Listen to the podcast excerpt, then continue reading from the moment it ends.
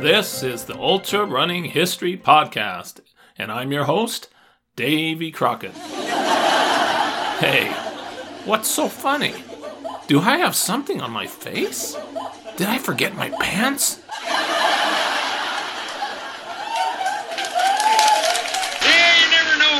Funny is going to happen on this show. Did something funny happen? Yeah. You'd never know it. Very funny. This is episode 9. In this episode, I will give a history of the bizarre and twisted walkathons of the 1930s that caused a national uproar, making people despise multi day endurance events.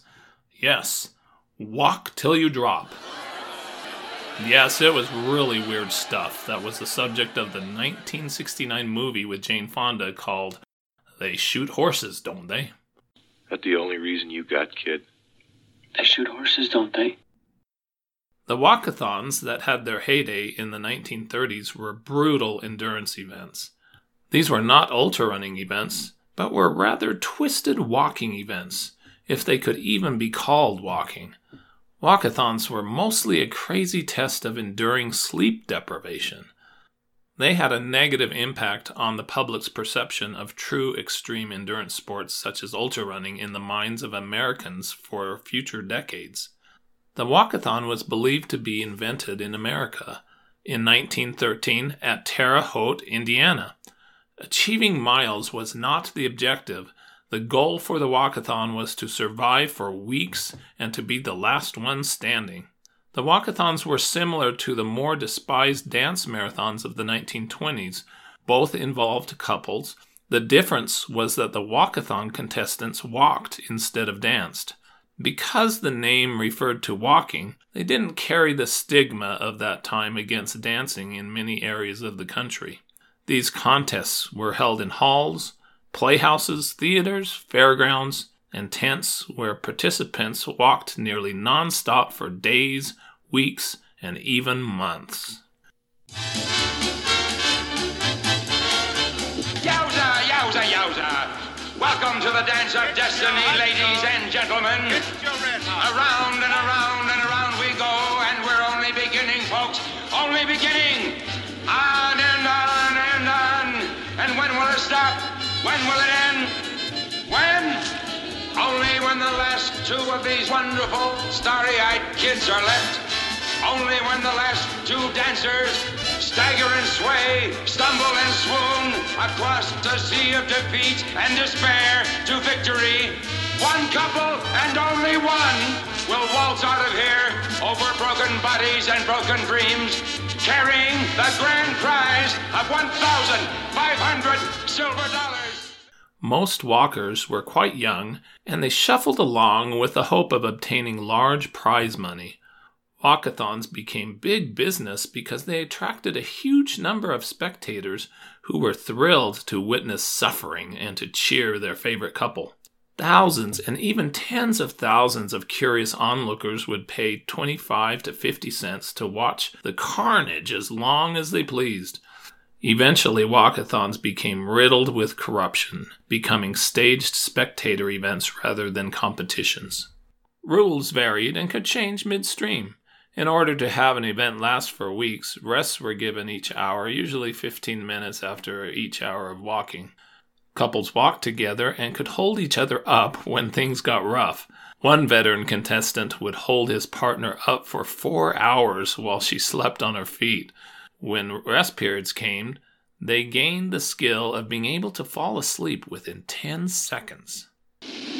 Now we're going to run it as fair as human nature allows.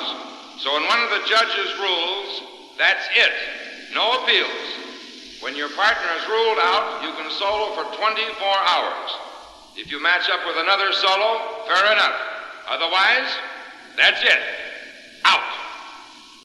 To make things more challenging and exciting for the spectators, they included a feature to the walkathon a daily one hour derby that spiced things up. In the evenings, a derby would be used to thrill the spectators and further torture the walkers even more. The sprint derby was popular, which required the walking couple to cover a certain number of laps in a given time. An observer described that during these derbies, The bleachers and aisles were packed. The contestants were tense as the whistles of the judges shrilled and the audience shouted, stamped, and screamed. And now, now you're going to see it, Yowza, the Derby! The supreme, the supreme test of energy and endurance. Ten solid, wrenching minutes of wreck and ruin. The Derby! The walkathon staff included doctors, nurses, judges, and a master of ceremonies.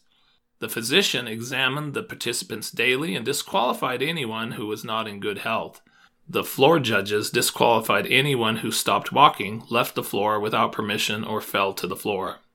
As the days would go on and on, and in no sight, promoters wanting to wrap things up and move on to the next city would change the rules, making walking periods longer or resting periods shorter.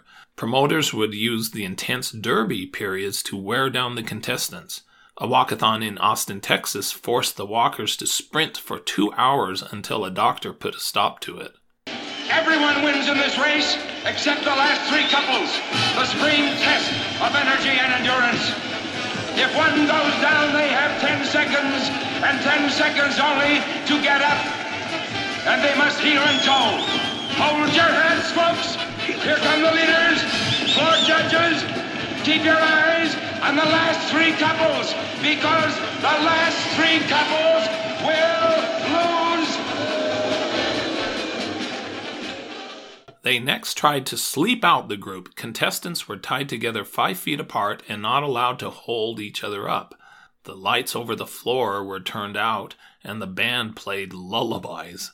The walkers could only pull on the rope to try to keep their partner from falling asleep. These were called zombie treadmills. Walkathons were huge spectator events, attended sometimes by up to 25,000 people in a week. The biggest crowds usually attended from 7 to 10 p.m. when the biggest entertainment took place, and also to witness the punishing derbies. A news reporter shared his first time observations. Was it fun? Well, it seemed to be fun for the crowd, judging by the laughing and the kidding that was going on. This drab spectacle is drawing capacity crowds every evening. A mile away, the theaters putting on a really good show are crying for business and crying alone and unheeded with only a handful of customers. The walkathon contestants, like the Great Depression, was about enduring. People went to see someone worse off than themselves. Another person observed, You know, human beings subconsciously like to see pain inflicted in others. They like to see someone or something go and go, even in the greatest agony until it drops. The walkathon has the same audience psychology as a prize fight or a bullfight. In those days, walkathons filled a craving for a reality show that was similar to those that can be found on TV today, like Alone, Naked and Afraid, or Survivor. A spectator described his experience as a first timer at a walkathon reality show. Something draws you to a particular couple, and you get to pulling for them to win. When that happens, there is no help left. You have walkathonitis. It's fascinating. One of the most thrilling things I have ever watched. You feel like you have to come back and see how they're getting on. After you pick out your favorite, you just can't stay away. Entertainment was another important draw for spectators. Typically, vaudeville acts entertained along with dynamic and famous masters of ceremonies. Orchestra and band music provided live music. There was usually a platform at the end of the hall equipped with loud speakers and radio connections. From time to time, one or another of the contestants is called to this platform to sing. Public weddings were a frequent attraction at these events.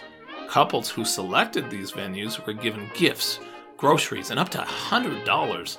Sometimes it was found out that the couples had already been married and did the second ceremony only to get gifts. The vast majority of the contestants were very young. Some were even in their teens. As walkathons became more popular, professional couples started to dominate the events. After a few days, most of those remaining were generally professionals. Who were the professional walkers? Many of them were ex vaudeville players who had trouble finding engagements and who were out of work. While walking, they would often sing or dance to earn a little change thrown at them from the audience. Walkathons averaged two and a half months long. Contestants often signed an agreement that no prize money was issued if the contestant didn't go more than 1,000 hours. In a contest in Missouri, two couples split the prize money after walking 1,447 hours. For each, that resulted in earning about 15 cents per hour. Ladies and gentlemen, I'd like to have you meet one of the original couples here in the White City Ballroom Marathon in Chicago that started on August the 30th of last year. Frankie Wagner and Betty Plarsky. How do you feel, Frankie? Oh, I feel pretty tired. About five months, but we hope to win. We ain't gonna walk off this floor until they pull us off. Spectators liked to see the effects on the walkers. Promoters would advertise, See them drop on the floor. One man was walking around the floor with his wife when he collapsed and broke his jaw, but after it was temporarily set with a wire, he continued. The professionals became used to the patterns to find sleep during the rest stops and then find a few hours of sleep on the floor while being helped up by their partner. Hallucinations were common. Cheryl? Listen to me, Cheryl. Listen to me. They're crawling on me! One man screamed, claiming he saw green snakes and wildcats on the floor. Police rushed into that event and closed it down. One girl had a breakdown returning to the floor after arrest and screamed at the top of her lungs, Police! Doctor! Mother! She came out of it once her folks came to her. The walkathons had their controversy and were opposed by many groups. Church ministers were opposed to them because they were held on Sundays and were viewed as being immoral. One minister said the walkathon commercializes our youth, is morally and socially degrading, injures the health, and is an unwholesome reflection upon the reputation of the ideals of the community. Movie theaters opposed them because they drew away most of their customers who are more interested in watching reality events. A national reporter called the walkathon the lowest form of athletics or sporting endeavor. Cities used various tactics to try to disrupt these events. Police would watch these events closely and would at times arrest people for vagrancy.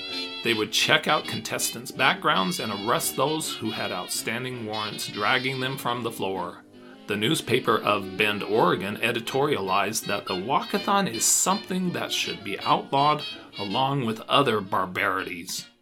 Corruption raised its ugly head in these highly profitable businesses. At times, winners did not receive their prizes. Professional walkers essentially became employees for the promoters and would introduce staged drama into the events that were becoming more show than a contest. Wagering introduced corruption. At one walkathon, an unusual number of walkers were dropping out at early stages of the contest. It was discovered that gangsters had formed a betting pool and had bribed the cook who put sleeping powder in the food of some walkers. They would become so sleepy that they would slide to the floor. In 1938, a professional walkathoner who participated in 35 events did a tell all interview for a newspaper in Maryland. At his first walkathon, he discovered that he was mostly expected to be an actor and that all the judges, nurses, and trainers were actors for the sole benefit of the audience. It was all about box office receipts. Walkers were ordered to take a fall similar to the fixing in boxing to take a dive. When spectators were not in the building, the rules went away for walkers that were targeted to go the distance. If a professional could sing and dance well, they were a favorite of the crowd and needed to stay in the game. All sorts of legal maneuvers were used to halt these traveling endurance events. At Salem, Oregon, it was determined that walkathons violated labor laws because women and minors were involved. Also, employers needed to provide employees nine hours of rest between days of work. During an event, when contestants were ordered to testify in court, sometimes they continued to walk outside the courtroom and hoped to testify during their 15 minute rest time. An attorney asked the judge, Your Honor, have you given any authority to turn the courtroom into a walkathon? There are several of the walkathoners walking around out there. At a 1933 walkathon held in Indianapolis, at about the 1800 hour mark, 25 policemen arrived to shut it down because of a new ordinance that had been passed only the day before, restricting endurance events to 12 hours on any given day. The promoter refused to stop the event. The chief of police gave the signal, and the police who had been assembled near the front door started down the aisles. Immediately, the piano blared the tune of Big Bad Wolf while the master of ceremonies sang. As police neared the dressing rooms, where the contestants were taking a 15 minute rest, the tune changed to The Last Roundup. I'm heading for the last roundup. Spectators applauded and yelled. As the crowd quieted down, the master of ceremonies asked, I wonder who is guarding the banks and filling stations. 28 contestants were hauled off to jail. They were released a few hours later on $200 bond, and the walkathon continued on. But after the promoter met with the judge, the event was shut down. All these bans contributed against any resurgence of ultra running multi day fixed time races. Kansas City passed an ordinance on walkathons or any other type of endurance or speed contests. They imposed limits for all contests to be 12 hours in a 24 hour period. It was estimated that 20,000 people made their living in 1935 in walkathon shows. But the walkathon fad dwindled greatly by 1940 as they became more show business than a contest. Loyal fans detected that the events evolved into farces. They no longer believed in the endurance part since the same contestants won in every show. During World War II, professional walkathoners moved on to new jobs. After the war, there were attempts to revive walkathons, and a few were held, but clearly it was an uphill battle against continued fierce opposition. In 1946, they were described as an obscene and degrading spectacle by the Arizona Industrial Commission. In Phoenix, while two walkathons were being held in 1946, a front page article appeared in the Arizona Republic with the headline Walkathons Called Frauds, One Closes. It was discovered that none of the contestants were walking around the clock. Audiences left by 2 a.m., and spectators weren't allowed back in until around 11 a.m. One outside witness once found all performers asleep as late as 11 a.m. By 1953, walkathons were pretty much gone, half of the states were enforcing statutes against endurance contests. In other states, many cities barred walkathons with nuisance ordinances. It wasn't until 1963 that attitudes shifted when President John F. Kennedy unintentionally helped the public see that 50 milers were cool and could be participated in by normal people. Despite the damage caused by the original walkathons, a firm rebirth of ultra running occurred during the 1960s and it was allowed to thrive again by the early 1970s. The big difference with ultra marathons for the new modern era was that professionals were few and the everyday runner could enter the sport. With that, this is Davy Crockett, and this is the Ultra Running History Podcast. I hope you run fast and far, enjoy life, get outdoors, and most of all, stay safe and don't take unnecessary chances.